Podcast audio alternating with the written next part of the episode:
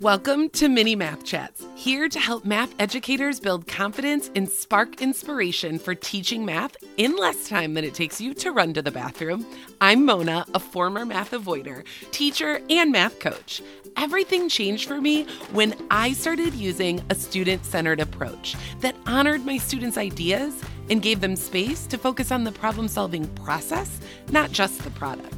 In these mini math chats, I'll give you quick ideas and insights to do just that in your math community. Every Wednesday morning, we'll meet right here to jumpstart your math mindset for the day.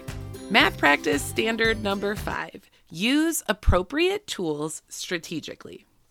So, students need to make connections between representations in order to deepen their understanding of math representations become the tools that our students use for problem solving. So, Standards for Mathematical Practice number five says, and I quote, mathematically proficient students consider the available tools while solving a mathematical problem. Proficient students are sufficiently familiar with tools appropriate for their grade or course to make sound decisions about when each of these tools might be helpful recognizing both the insight to be gained and their limitations. So, what does this mean for us in our day to day life in our math classrooms? I think four things. Number one, make tools available to students, ones that are appropriate for your unit. Number two, students use those tools strategically. Number three, discuss how and why some tools are helpful, and then discuss when they are not helpful or strategic or appropriate. And number four, students should be making decisions about their tools and then discussing that reasoning with their peers. All right. So, what questions might you ask when you're conferring or facilitating a discussion about math tools? The beauty of this is is this could be the focus of your whole math discussion for that day. Or you could set the intention of going around and conferencing with students about their math tool choice. So, the focus of these questions, I like to get really to the part of that standard of strategic, right? So I might ask these four questions. Number one, how does this tool help you solve? Number two, what are you trying and how's it going? Number three, have you tried using blank? Insert a math tool. Did it work? How did it work? And then number four, have you thought of what your answer might be? What estimation did you make? During Word Problem Workshop, which is our daily workshop to incorporate all of the standards for mathematical practice and ensure the mathematical success for all students, we use math tools every single day. Here's a few ways. During the grapple time, students are welcome to use manipulatives or representations, drawings, or symbolic methods in any way they choose. It's completely open. Nothing is required except that they clearly communicate their math thinking. So, whatever they choose to do is accepted.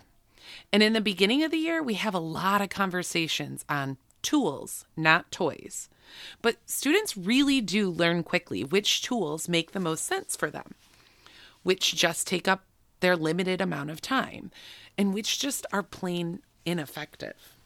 Students only productively struggle or grapple for eight minutes, so they really can't be wasting all of their time assembling blocks if it's more efficient to draw them. Or if they use fraction tiles, then it might make more sense to just draw a number line. However, let me be clear I do not tell students what they have to do. Instead, in our discussion in our share, we explore these ideas of strategically using appropriate tools. Students model how they use the tools in the discussion. If they're chosen as one of the two to three shares that day, I have them bring the manipulative that they used or bring the tool that they used to share with their peers. Then students also describe why they chose that tool and how it helped them solve.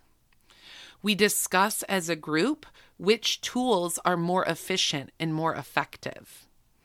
And the focus is always on sharing your mathematical thinking and communicating it clearly. And so I question students to discuss if this tool was able to show their thinking clearly.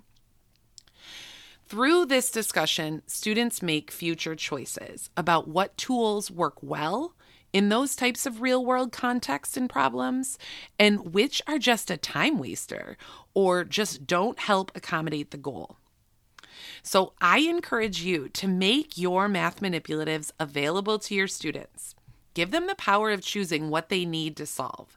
And this really communicates to our students that you trust them to do the thinking and the choosing during math. Just think we let our students choose what they read, right? Let's trust our students to choose what tools they need to solve the math problem that we give them. I'll see you right back here next week on Wednesday for our mini math chat all about math practice number six attending to precision.